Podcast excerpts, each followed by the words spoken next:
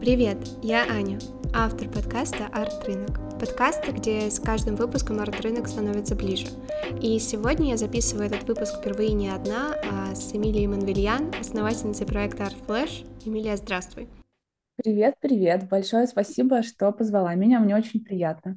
Да, и спасибо, что сегодня решила присоединиться к нам. Хочется многое с тобой обсудить, от бизнеса до вопросов немного философских. Если позволишь, я тебя сначала немного представлю. Эмилия — основатель бренда дизайнерской одежды Art Flash, бренда с принтами художников. Бренд уже перерос в целое арт-медиа с вполне такой просветительской миссией, и ребята пишут о новых культурных проектах, о выставках, о событиях и трендах, и сейчас у вас также есть мистическое закрытое арт-комьюнити. Скажи, есть какая-то общая миссия, идея, которая стоит за таким комплексным проектом с множеством ответвлений? Что тебя вдохновило вложить энергию именно в такой проект? Ой, много вопросов на самом-то деле. Ты все очень правильно рассказала, и более того, ты рассказала супер по хронологии, как оно все действительно было. 10 лет назад это был просто бренд одежды с картинами. И отвечая на твой вопрос про то, что меня вдохновило сделать так много направлений, наверное, это просто моя натура, то, что мне всегда мало всего. То есть как только какое-то направление более-менее стабильно начинает работать, я понимаю, что так, вот это я уже умею делать, вот это я уже попробовала, мне становится мало, и я понимаю, а что можно сделать еще? Какую еще надстройку можно сделать к этому проекту? Мне очень нравится модель Ричарда Брэнсона, который, знаешь, компания Virgin. И мне очень нравится то, что у него много брендов. Я, наверное, лет в 10 или в 12 прочитала его биографию и подумала, вот это ничего себе, как много у него под одним брендом компаний. И мне очень понравилась эта идея. И из бренда одежды мы действительно переросли в полноценное медиа, хотя сначала это было реализовано просто как, там, не знаю, парочку постов в социальных сетях. Потом я вижу реакцию от аудитории, то, что им нравится, они пишут комментарии. Более того, я увидела больше реакций именно на контент медиа, чем на одежду, что логично, потому что это такой просветительский контент, а одежду хотят купить не все, то есть там аудитория меньше получается. И я подумала, что а что, если через медиа мы будем выстраивать воронку на покупку одежды и зацикливать это все? И уже через какое-то время, точнее где-то года полтора назад, мы начали анализировать комментарии, запросы в директ, где нам пишут: «Ребята, а как с вами сходить на открытие? А можно ли попросить заказать у вас частную экскурсию?» И мы посчитали количество запросов на какие-то экскурсии, хотя мы это не анонсировали. И таких запросов получалось где-то 10 в неделю. То есть получается, что в очередной раз сам рынок показывает, подсвечивает нам то, что есть спрос на определенный товар или на услугу. И мы решили протестировать. Я наняла комьюнити-менеджера, и мы начали разрабатывать разные форматы ивентов, но мне было очень важно отстроиться от традиционного такого формата лекция, когда записывают, там, я не знаю, 6 отличий моне от мане или что-то такое, потому что все это можно реализовывать, в принципе, в бесплатном контенте. А мне хотелось сделать что-то необычное, сделать вот эту надстройку, передать ценность. И мы решили, что сделаем комьюнити. Наверное, последний вопрос в твоем большом вопросе — это почему такой мистический закрытый формат? На самом-то деле, мне кажется, что нет ничего мистического, просто мы хотим сформировать очень дружественную атмосферу. И это просто из опыта того, что когда мы делали открытые мероприятия, несколько раз создавались не очень приятные ситуации с гостями, не только в моем комьюнити, а в других комьюнити, в которых я состою, там некоторых бизнес-комьюнити. И я поняла, что для того, чтобы таких ситуаций не создавалось, необходимо сделать какой-то порог входа. В некоторых комьюнити это какой-то взнос, который ты платишь ежемесячно или ежегодно. А мы решили, что у нас не будет такого ежемесячного, платежа, подписки. И мы решили, что просто сделаем форму заявки, в которой такие вопросы, как: почему вы хотели бы стать частью комьюнити, что вы можете ему дать, чему вы хотите научиться, какая у вас профессиональная сфера деятельности. И я отсматриваю эти заявки и уже потом отбираю людей, которых мы добавляем в закрытый чат в телеге. А кому подойдет такое комьюнити и кому сейчас нужно заинтересоваться и быстренько отправить заявку на вступление? Ой, мне кажется, то, что очень многим, оно не совсем у нас профессиональное в том плане, что это не группа экспертов арт-рынка, которые обсуждают только последние торги аукционных домов и волатильность рынка или что-то такое. Нет, хотя можно, это абсолютно не запрещено. У нас очень много предпринимателей, стартаперов, фрилансеров, которые работают на себя, которые хотели бы расширить свой круг интересов и которые начинают разбираться в современном искусстве, хотят лучше его понять и которые хотят сформировать качественное окружение. И одна очень большая часть наших мероприятий — это нетворкинг. Это я взяла как раз-таки из своего бизнес-бэкграунда и своих других бизнес-комьюнити, где мы на каждом мероприятии обязательно знакомимся. Каждый говорит про себя, чем он занимается, где он работает, и даже можно озвучить свой запрос. Например, то, что ты ищешь какое-то партнерство или каких-то клиентов.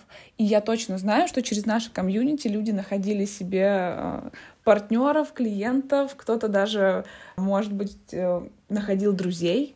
И это очень круто, то, что это не так, что вот все пришли, послушали лекцию, ушли и больше не знают, не видят этих людей. Люди уже начинают знакомиться, общаться и формировать какой-то новый круг общения. Мне кажется, вот это главная цель, а не то, что узнать, в каком году какой-то художник написал такую-то картину. Это, в принципе, все действительно доступно бесплатно в интернете. А какой у вас формат встреч? Это чаще онлайн или офлайн встречи? У нас микс. То есть у нас есть офлайн, у нас есть онлайн, но поскольку я 8 месяцев путешествовала по Азии и недавно вернулась в Москву, у нас все ивенты сейчас на летний сезон офлайн для того, чтобы все могли приходить и видеться и вживую общаться. А вот осенью, зимой можно больше онлайна добавлять из-за погодных условий, из-за того, что очень многие уезжают на острова или куда-то еще. Мне кажется, что особенно после пандемии есть такая тенденция еще, что люди с большим удовольствием встречаются офлайн и готовы потреблять информацию офлайн, и это вызывает больше отклик, нежели раньше, может, даже. 100%. И еще зависит от формата. Например, у нас был формат дискуссии с художниками тоже про арт-рынок, про креативный маркетинг, и так получилось, что все гости, кого я хотела позвать, они были не в Москве. Мы все были в 4 или в 5 разных странах, но наша комьюнити очень хотела этих гостей. И, конечно, единственный вариант — онлайн. Поэтому онлайн — это супер. Конечно, мы его не отвергаем, но вот летом все-таки хочется больше погулять по городу, посидеть на верандах, потом пообщаться. Угу. Как ты и сказала, мне прям показалось, что у вас проект очень динамичный и живой, много всяких направлений разных, и я хотела тебя отсюда спросить, что среди всего, что вы делали, запомнилось тебе больше всего, или ты вспоминаешь это с особой гордостью, может быть, от реализации ты кайфовала, вот, может, какой-то отдельный спецпроект или отдельная коллекция одежды? У меня однозначно есть ответ на твой вопрос, это, наверное, спецпроект Art&Run, который мы реализовали прошлым летом, как раз вот примерно ровно год назад. Идея зародилась у меня еще зимой, и я подумала, то, что было бы классно объединить два моих увлечения, и даже не то, что увлечения, моих больших любви. Это бег и какие-то кардионагрузки, и искусство. Я подумала, как это можно сделать. Я знаю то, что есть какие-то другие варианты, просто арт-прогулок по городу, но мне не хотелось повторяться, мне хотелось сделать что-то свое. И мы сделали такой спецпроект Art and Run. Мы привлекли, мне кажется, более 10 партнеров, которые тоже и бежали с нами, и рассказывали про проект. Мы составили арт-карту Москвы, 2 маршрута на 10 и на 5 километров. И записали подкаст, который ты, если не смог попасть на вот это офлайн мероприятие, ты можешь потом просто послушать подкаст, и у тебя он будет включаться именно тогда, когда ты пробегаешь какой-то арт-объект. И это паблик арт-объекты, такие как, например, мурал Дмитрия Аске на Третьяковской галерее, глина Урса Фишера, Агата Григория Орехова.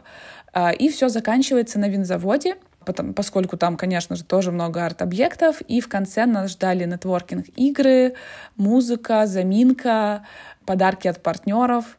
И когда я увидела вот эти эмоции на лицах людей, как они улыбались, обнимались, прыгали, такие лучезарные фотографии получились, и какие отзывы мы потом получили, я поняла, что это по эмоциональному заряду было самое мощное, что я когда-либо делала. И поэтому этим летом мы решили повторить, и будет 2-3 арт-рана точно. Так что следите обязательно за новостями. Может быть, пока я буду в Москве, также успею заглянуть на Art&Run. Обязательно приходи. И еще один вопрос по бизнес-части, который один, наверное, из первых пришел мне в голову, когда я познакомилась с вашим проектом. Это как сделать бренд про искусство с иллюстрациями Делакруа, Ван Гога, Босха и так далее, не нарушив авторского права. Как вообще это работает? Это очень хороший вопрос, поскольку изначально, когда я начинала, мне было 19, я не очень в этом разбиралась, пришлось углубиться. Мы наняли юриста, который нас проконсультировал, и именно юриста по авторскому праву, по интеллектуальной собственности. И мы выработали несколько вариантов взаимодействия. Первое — это такой самый простой вариант. Есть работы, которые находятся в публичном домене. Еще он называется «Zero Domain», которые можно использовать коммерчески. Например, «Звездная ночь» Ван Гога как раз-таки находится в таком домене. Но другие работы Ван Гога, некоторые, например, которые мне очень нравятся, они принадлежат уже какой-то институции, которая закрыла использование публичное. Например, у Клода Моне есть кувшинки знаменитые. Это же целая серия работ, там их бесконечное количество. И какие-то кувшинки можно использовать, а какие-то нет. И каждую картину надо проверять. И причем часто это не всегда связано с этой установкой, то, что должно пройти столько-то лет с даты смерти художника. Нет, все равно могут быть наложены авторские права. Поэтому просто каждую картину вы проверяете вручную. А потом, что мы сделали? Есть несколько музеев, которые открыли свои коллекции полностью для коммерческого использования. Например, Бельведер в Австрии. И я не поверила в это, я написала им письмо на почту, которая указана на сайте, и рассказала про наш бренд, прикрепила все ссылки, фотографии, то, что мы очень красиво и качественно все это делаем, то, что репрезентация будет достойная. Через полчаса мне ответили. На российском рынке у меня никогда такого не было. Через полчаса мне ответила прекрасная женщина, очень развернута, то, что очень красивый бренд у вас, конечно, можно использовать коммерчески. Нам не нужна от этого комиссия или роялти, потому что мы открыли такое-то количество работ для коммерческого использования. Но, пожалуйста, указывайте то, что это музей Бельведер в текстах, на сайте, в постах в социальных сетях, что мы и делаем. Это первый вариант. Второй вариант — это выкуп работ или выкуп прав на работу. Это мы делаем с современными художниками, то есть мы подписываем договор, по которому есть два варианта. Первый — это либо мы полностью выкупаем авторские права, такое тоже может быть, но редко. И второй вариант, более распространенный, это работа по комиссии или роялти. И с каждым художником у нас своя договоренность, свой процент в зависимости от того, что мы планируем делать, насколько он вовлекался в разработку коллекции, он просто отдал работу и сказал: все, делайте все, что хотите, или он прям очень много вовлекался. И мы им просто отправляем отчеты о продажах и деньги, комиссию, которые были проданы. И третий вариант — это, например, как мы работаем с государственными учреждениями, то есть музеями. У нас также договор лицензионный. Сначала мы платим паушальный взнос. Это вообще, в принципе, оплата, то, что мы можем пользоваться этими работами в коммерческих целях. И потом, также раз в месяц, мы платим также роялти. Как-то так, такие варианты. Все это, конечно, если компания большая, есть отдельный человек в команде, который это отслеживает. Сейчас у меня это отслеживает мой бизнес-ассистент, то, что мы вовремя платим нашим контрагентам. Поэтому ничего сложного абсолютно не стоит этого бояться. А как тебе кажется, сколько это серьезно? Потому что в целом в России, мне кажется, немного другой подход к авторскому праву, и в целом законодательство в его отношении довольно молодое, не говоря уже про какую-то историческую память, глубинная тема, в которую, я думаю, мы сильно не будем углубляться, но если я захочу продавать блокноты с, не знаю, таитянками Гогена, без авторских прав, то насколько все строго с точки зрения законодательства, мне кажется, наверняка кто-то так делает. 100% так делают. Смотри, опять же, если это таитянки, например, которые в Пушкинском музее, а у них есть таитянки, и Пушкинский музей каким-то образом это увидит, то он может подать на тебя в суд. И в суде, конечно же, они выиграют, и тебе придется заплатить большой штраф. Поэтому, мне кажется, это даже несопоставимо. Вот эти вот риски и выгоды, они тут абсолютно несопоставимы, но многие так делают на свой страх и риск. Если это какой-то зарубежный, если права принадлежат кому-то за рубежом, тут уже будет сложнее, потому что им все-таки тяжело по разным странам все это искать, докапываться, разбираться с нашими какими-то, с нашим законодательством, особенно в свете последних событий. Многие как раз-таки начали нарушать вот эти авторские права, но тут уже вопрос к основателю компании. Хотите ли вы как-то вырасти? То есть если вы хотите оставаться на уровне продажи вот там только блокнотиков, и мы не создаем бренд, мы просто no-name компания ИП Иван Иванов. И нам не важно, мы не хотим делать коллабы, мы не хотим заходить в официальные какие-то сувенирные магазины. Так вот многие поэтому и делают, ради сиюминутной прибыли здесь и сейчас. Если думать о перспективе, то лучше с самого начала обсудить авторские права, и на самом-то деле вот эти проценты роялти часто всего лишь около 10, 15, 20%, и просто заложить это в вашу себестоимость. Очень интересно, на самом деле, про авторские права, и мне кажется, важно, если ты хочешь масштабироваться, как ты сказала, в том числе. И отсюда хочу перейти к вопросу, который я также хотела с тобой поднять. Это развитие арт-рынка в России. Если мы будем говорить о состоянии здесь и сейчас, то как тебе кажется, что сейчас уже работает хорошо и классно, а где, может быть, есть какие-то структурные проблемы, которые хорошо было бы решить? Давай начнем с того, что работает хорошо, потому что здесь список короче, к сожалению. То, почему мне очень нравится работать в России на нашем рынке, это наши талантливые авторы, креаторы и художники. Это настолько талантливые ребята, и их настолько много, то что у меня такое ощущение, что они не заканчиваются. То есть, когда мы делаем какие-то подборки, или нам присылают что-то в директ, или просто мы смотрим в социальных сетях в рекомендованном, это просто бесконечный поток таланта. Например, на днях открывается выставка, итоговая выставка студентов Высшей школы экономики направления Art and Design, HC Art Gallery. И я уверена, вот сегодня у меня коллеги идут на монтаж, то, что там просто бесконечное количество талантливых студентов, там 20, 30, 40 имен, которые ты пока что не знаешь, но это прям потенциально бриллианты нашего рынка. И вот тут уже начинается проблема.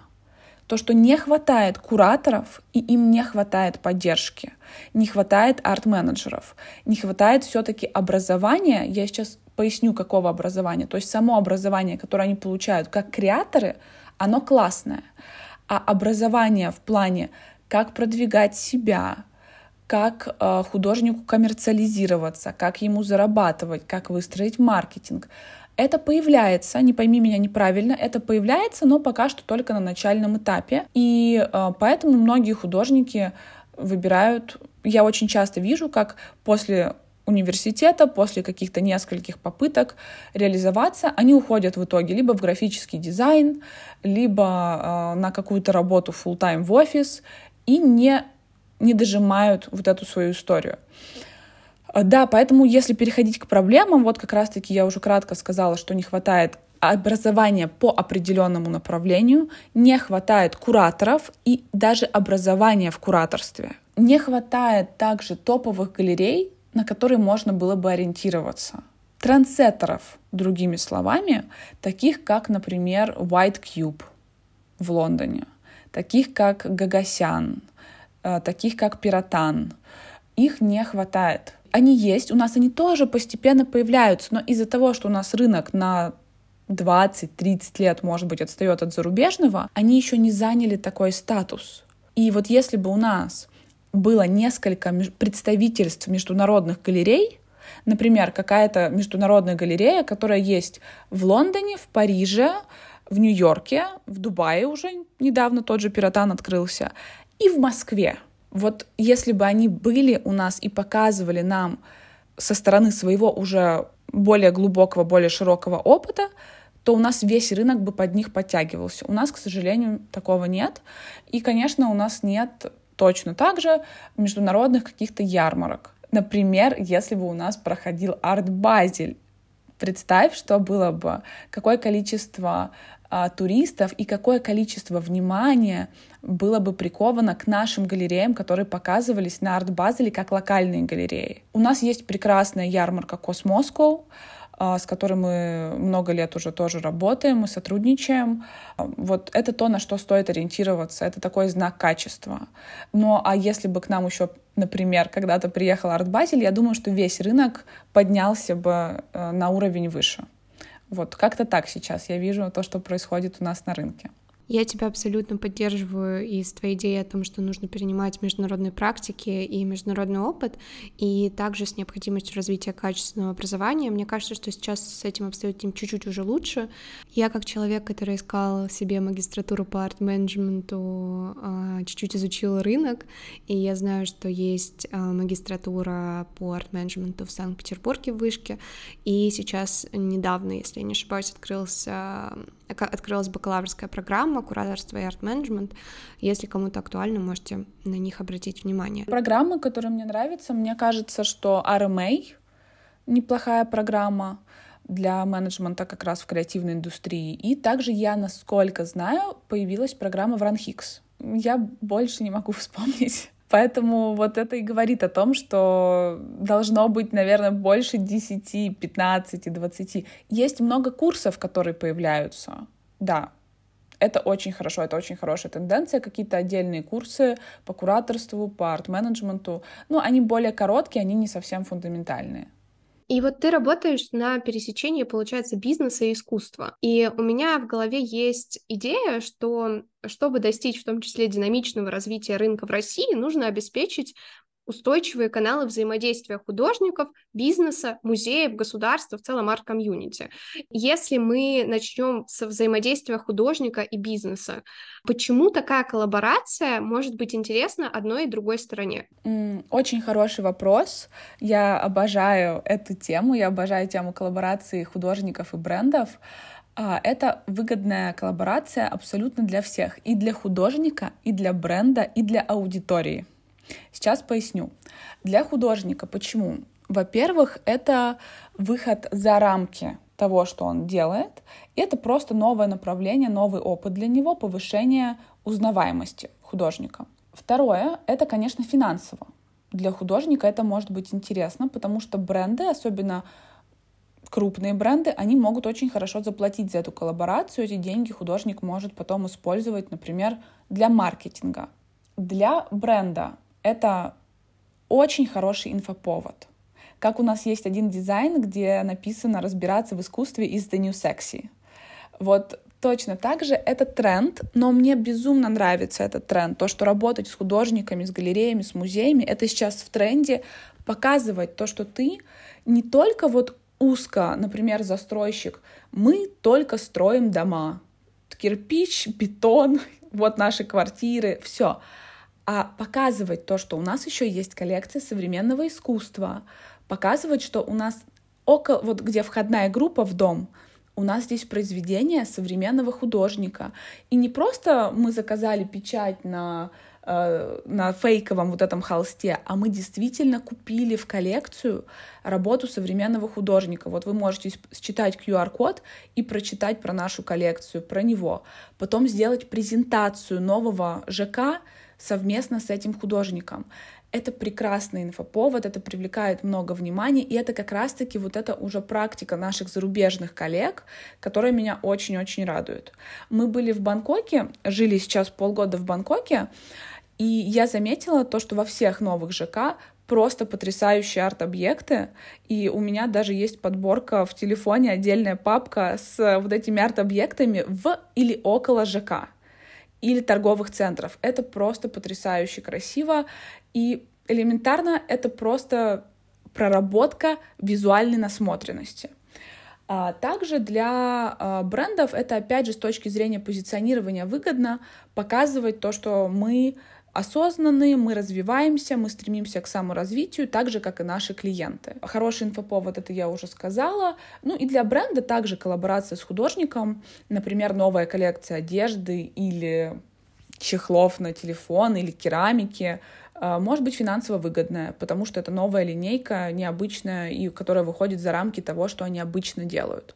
А для аудитории это просто для тех, кто не задействован в этом напрямую, но это просто красиво, и это позволяет выносить искусство за рамки белого куба, как раз-таки за рамки 4 белых стен, и смотреть его на улице, на одежде, на посуде и где-то еще. Главное — тогда, когда вы делаете эту коллаборацию, не скатываться в то, чтобы это выглядело как-то дешево и некачественно.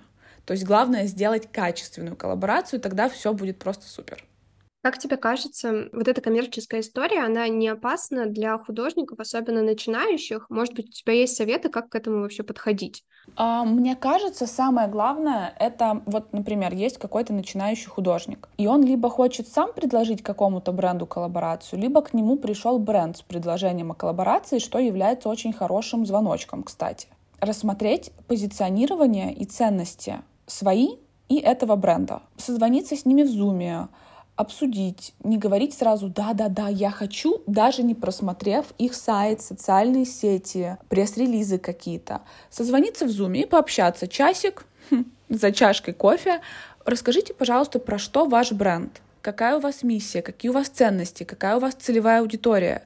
И если художник понимает, что он не мэтчится с этим брендом, вот прям вообще никак, так же, как и отношения женщины и мужчины, то же самое, то лучше отказаться от такой коллаборации, понимая, что в моменте может быть немного обидно, но в долгосрочной перспективе это только пойдет на пользу художнику. И то же самое со стороны бренда, когда, например, кому-то внутри бренда, к примеру, бренд-менеджеру, ставит задачу «сделай нам подборку 10 художников, с кем можно заколлабиться», то тоже нужно отсматривать по целевой аудитории, какие работы понравится нашей целевой аудитории, с кем произойдет этот матч. Потому что если, например, это, я не знаю, бренд одежды для таких тургеневских девушек, какой-то очень деликатный, очень нежный, и там потом начинаются какие-то суперпровокационные надписи, чуть ли не с матом или что-то там перечеркнуто, что имеет место быть, это неплохо.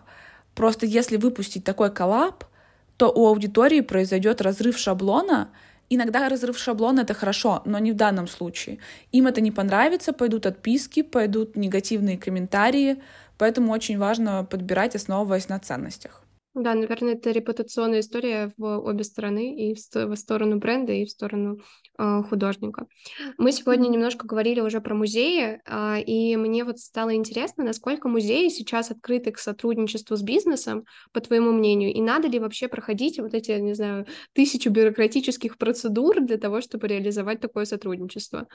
Ты знаешь, вот поскольку мы 10 лет уже работаем на рынке, я скажу так, что тенденция очень положительная.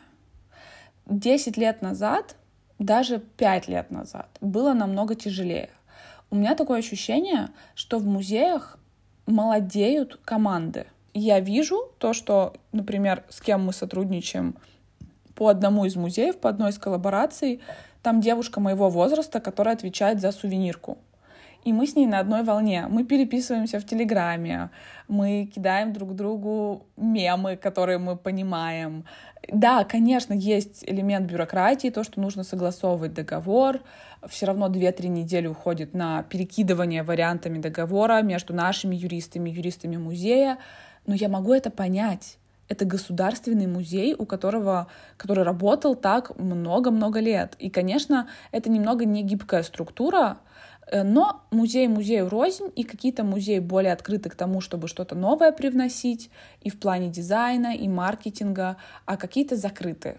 Вот те, которые закрыты, конечно, это не очень хорошо, и надо просто очень деликатно, может быть, в формате какой-то презентации или встречи, рассказывать, что мы ориентируемся на молодежную аудиторию. Это коллекция до 30-35 лет.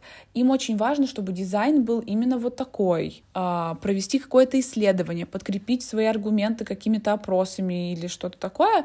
И тогда, может быть, получится как-то вот эту машину немного подвинуть. Прийти и сказать, что нам просто вот так нравится, ну, скорее всего, вам дадут отказ. А к нам уже даже музеи сами начали обращаться с предложением коллаборации. Вот этот процесс бюрократический, у нас настолько уже мы к нему привыкли, он отлажен, что он меня абсолютно не пугает. Но когда вы первый раз будете через это проходить, возможно, возникнет желание отказаться и не делать этот коллаб, потому что, правда, если с художником из галереи можно все за неделю-две быстренько решить, подписать и начать работать, то с музеями это от 4-5 месяцев будет, по моему опыту. Но это ничего страшного, я не вижу в этом большого проблем. Наверное, сотрудничество с крупными музеями — это такая репутационная история для бизнеса, и, возможно, иногда это стоит того, что даже чтобы потерпеть. Конечно, когда у тебя в партнерах топовые музеи страны или даже других стран, это поднимает тебя на новый уровень, и когда мы показываем наши кейсы, конечно, мы всегда это показываем. Еще я хотела с тобой обсудить арт-комьюнити в России. Как тебе кажется, насколько оно живое и есть ли положительная тенденция в последнее время? И здесь тоже есть положительная тенденция. 100% я вижу, что оно становится более открытым. Если раньше это был очень высокий порог входа в это комьюнити, то мне кажется, что сейчас как раз за счет того, что появляется много курсов, много дополнительных программ, появляются какие-то новые имена художников, новые галереи, очень много мероприятий. Мне кажется, то, что порог входа немного понизился, но не в плохом смысле понизился, то, что теперь туда может попасть кто угодно, а мне кажется, что просто стало больше участников комьюнити, оно тоже стало более молодым. И за счет этого, это уже, вот знаешь, у меня такое ощущение, что я хожу уже на все арт-открытия, как будто бы к своим друзьям. Кто-то действительно уже стали моими друзьями, и для меня это стало чем-то, вот если, знаешь, раньше в 19 лет для меня это было чем-то таким волнительным, торжественным, то сейчас это уже просто часть моего дня. Вот, например, завтра я иду на 2 открытия сразу. Сначала на одно, через там час на другое. И я понимаю, что я уже очень многих знаю. Это очень теплая, принимающая атмосфера. Меня очень рады видеть. Но на это ушло много лет. Все-таки, когда ты пока только начинаешь свой путь в арт-сфере, как предприниматель или как художник или как куратор, вначале будет легкая такая вот, все равно будет стена, через которую тебе надо пробраться, так как и в фэшн-мире, так и вообще, как в принципе в креативной индустрии. И опять же, мне не кажется, что это плохо. Мне кажется, что это такой натуральный фильтр, который отсеивает тех, кому действительно это нужно и важно. И вот когда ты уже проработал нетворкинг, когда ты уже сделал несколько проектов, когда ты уже проставил несколько галочек, что ты и здесь сделал хороший проект, и здесь выступил как куратор, и здесь запустил красивый и качественный коллаб, постепенно ты обрастаешь связями, обрастаешь рекомендациями, репутацией, и уже вот эта стена, она в какой-то момент пропадает. А как тебе кажется, какие первые эффективные шаги для начинающих художников и других людей, которые хотят быть интегрированы в арт-тусовку? Мне кажется, однозначно с нетворкинга. То есть это любая моя рекомендация. Если бы ты спросила, с чего начать свой бизнес, я бы тебе то же самое сказала. Я читала несколько книг на эту тему, слушала подкасты, даже проводила занятия. Постоянно провожу для своей команды занятия по нетворкингу. Вот хороший пример. К нам часто приходят стажеры в Art Flash на программу стажировки, например, как редактор медиа. Я провожу им постоянно обучение по нетворкингу, потому что им надо очень много знакомиться. Вот ты пришел на открытие, и, например, ты хочешь получить комментарий у куратора выставки. Как представиться? Ты представляешься, ты рассказываешь то, что ты представляешь такое-то медиа, или просто ты арт-блогер, например. Ты рассказываешь у себя в блоге про искусство. Ты берешь комментарий, ты потом, например, монтируешь красивый рилс или делаешь красивый пост, отмечаешь этого куратора, отмечаешь художника, отмечаешь галерею. Ты можешь работать либо самостоятельно, либо от какого-то медиа или какого-то проекта. И так вот постепенно, через онлайн-общение, через какой-то контент, потихоньку-потихоньку тебя начинают узнавать. Ведь это им тоже идет на пользу, то, что такое количество людей и медиа рассказывают про эти арт-институции и проекты. И ты можешь даже создать свое мини-медиа, например, свой телеграм-канал или свой аккаунт в другой социальной сети, и там потихонечку про это все рассказывать, подписываться, переписываться в директе. Мы так и начинали. Это же не так, что вот мне 19 лет, я знаю весь арт-рынок, я уже всех знаю, и меня тоже все знают. Нет, меня не знает никто. А для того, чтобы ты узнали, ты каждый день предпринимаешь действия. Ты ходишь на эти открытия, ты деликатно, не нарушая ничьих границ, знакомишься там. Ты находишь, например, какое-то комьюнити, такое как Art Flash комьюнити или другое какое-то. Ходишь вместе с ними, через комьюнити знакомишься. Ты находишь какой-то повод для знакомства, ты что-то отдаешь. Потому что если ты просто придешь, скажешь: «Я Иван Иванов, я хочу с вами дружить и работать», у тебя спросят: «А зачем? И что?» И если у тебя действительно нет желания и причины, то как раз-таки вот тут и происходит вот эта фильтрация. То есть это такая совокупность обмена энергии, четкого понимания цели, зачем ты это все делаешь, и времени. И наш такой мини-блог про развитие российского рынка я хотела завершить вопросом про твою поездку в Азию. Ты там пожила, и как тебе кажется, какой международный опыт из Азии мы можем перенять для развития его в России? Ты уже упомянула про девелоперские компании, может быть, еще были интересные кейсы, которыми ты захочешь поделиться. Смотри, например, в Корее. Мы были в Сеуле, правда, было минус 15, но все равно я многое заметила. Я заметила не только работу девелоперских компаний с художниками, а просто городской паблик-арт. У меня было такое ощущение, что я нахожусь на выставке под открытым небом. Каждые 400-500 метров у тебя арт-объект. Причем не просто арт-объект, а какого-то очень хорошего автора. Ты идешь, и ты смотришь, и у тебя просто постоянно насмотренность, постоянно. Дальше. Выходим из метро, но, находясь еще на станции метро, идут какие-то стрелочки, написано там какой-то digital art. Окей. На станции метро мы заходим, знаешь, вот это как живые полотна, помнишь, раньше были на Артплее с Ван Гогом, с какими-то еще художниками. Вот то же самое, только в станции метро, только не Ван Гог, а какой-то современный диджитал-художник. И там проекция, как экраны. По-моему, это была коллаборация с Samsung, если я не ошибаюсь, и какой-то художник. Но это все на станции метро находится.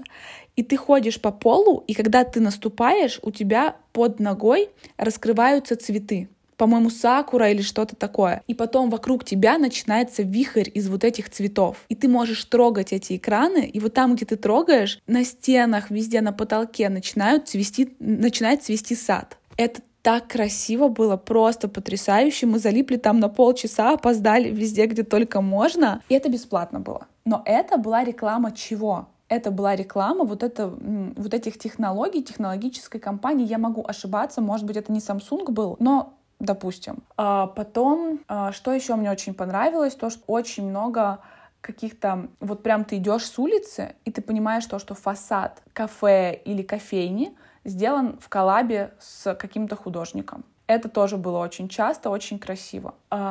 Уже в Бангкоке, когда я была, там был премиальный торговый центр, который назывался Siam Paragon. Они сделали коллаборацию. Там есть бутик Louis Vuitton, прошумевшая, прогремевшая на весь мир коллаборация с Кусамой, уже вторая, но в этот раз они так масштабно ее сделали, то, что ее просто невозможно было не заметить. И они сделали такую огромную площадку с тыквой-осьминогом, с другими маленькими тыквами, и постоянно на этой площадке, вот около торгового центра, на улице.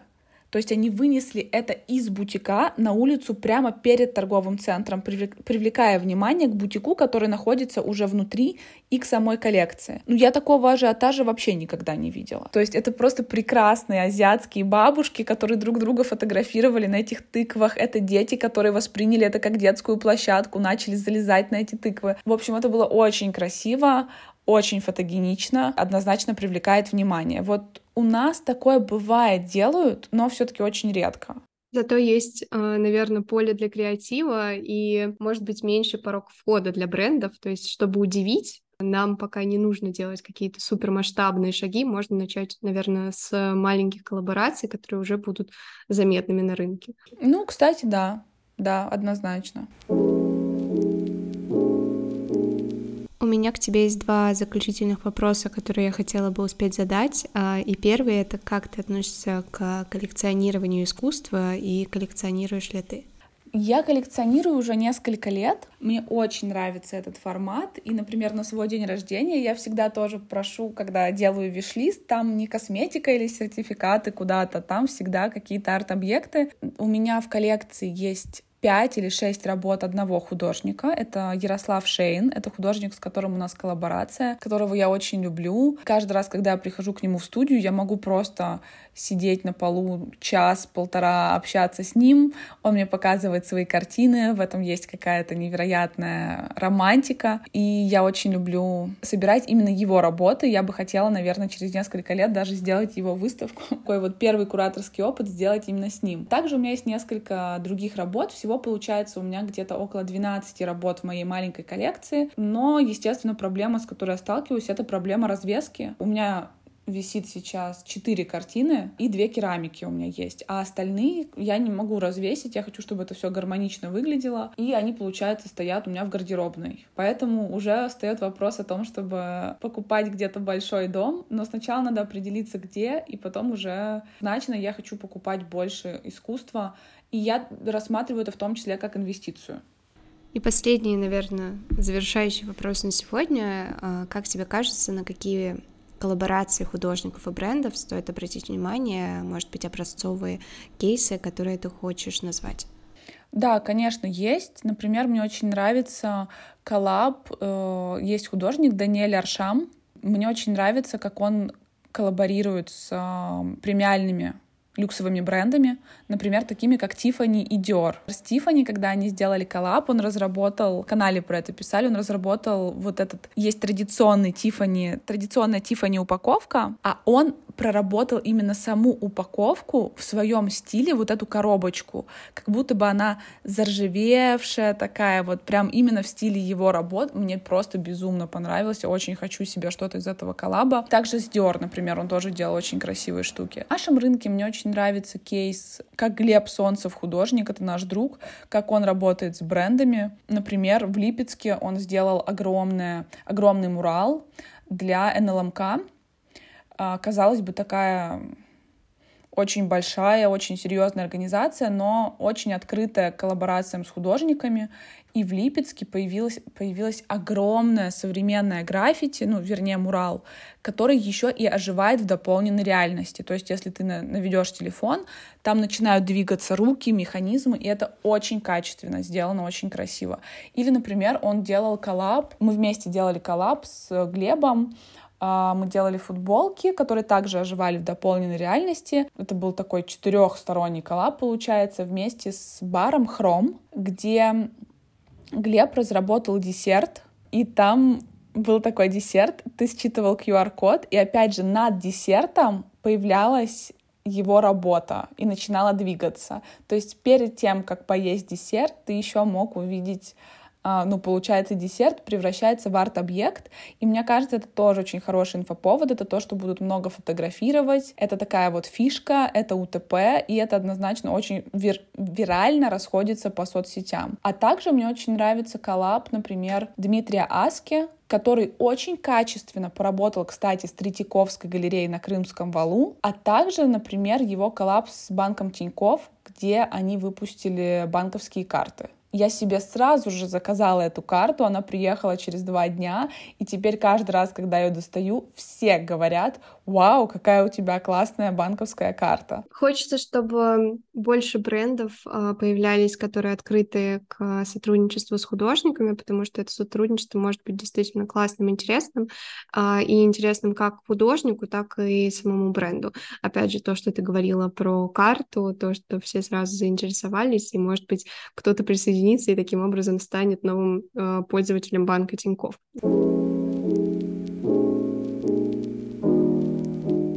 Я рада, что сегодняшний выпуск получился настолько наполненным, и мы столько с тобой успели обсудить. Хочу сделать небольшой саммари для того, чтобы собрать в голове все, о чем мы сегодня говорили, и подвести такой небольшой итог. Мы говорили сначала про твой проект и про то, как вы развиваете арт-комьюнити. Дальше мы говорили про авторское право и важность его соблюдения в сфере искусства. Говорили про коллаборации проектов с художниками и почему это выгодно для одной и другой страны, и как вообще к этому подходить. Говорили, как интегрироваться в арт-рынок, как на это смотреть, почему для некоторых сложно бывает интегрироваться. Мы говорили про развитие арт-рынка в России и преграды, которые стоят на пути этого развития. И вспоминали международный опыт, вспоминали классные проекты в Азии, вспоминали также классные проекты на нашем рынке, интересные коллаборации, на которые стоит равняться. Сейчас так думаю, понимаю, что это вообще далеко не все, о чем мы сегодня говорили. Еще раз спасибо тебе за то, что пришла. Мне было очень интересно, и я хочу пожелать развития вашему проекту. И в глобальном смысле, наверное, хочется развития арт-рынка в России, хочется больше интересных коллабораций, в том числе с художниками, хочется больше взаимодействия бизнеса, музеев, художников, арт-комьюнити, чтобы это все было единой, хорошо работающей системой. Я присоединяюсь к твоим словам. Спасибо большое гостям за то, что послушали выпуск. Я надеюсь, вам было полезно, интересно и не скучно. Тебе большое спасибо за приглашение. И, конечно, ждем и тебя, и гостей на наших мероприятиях.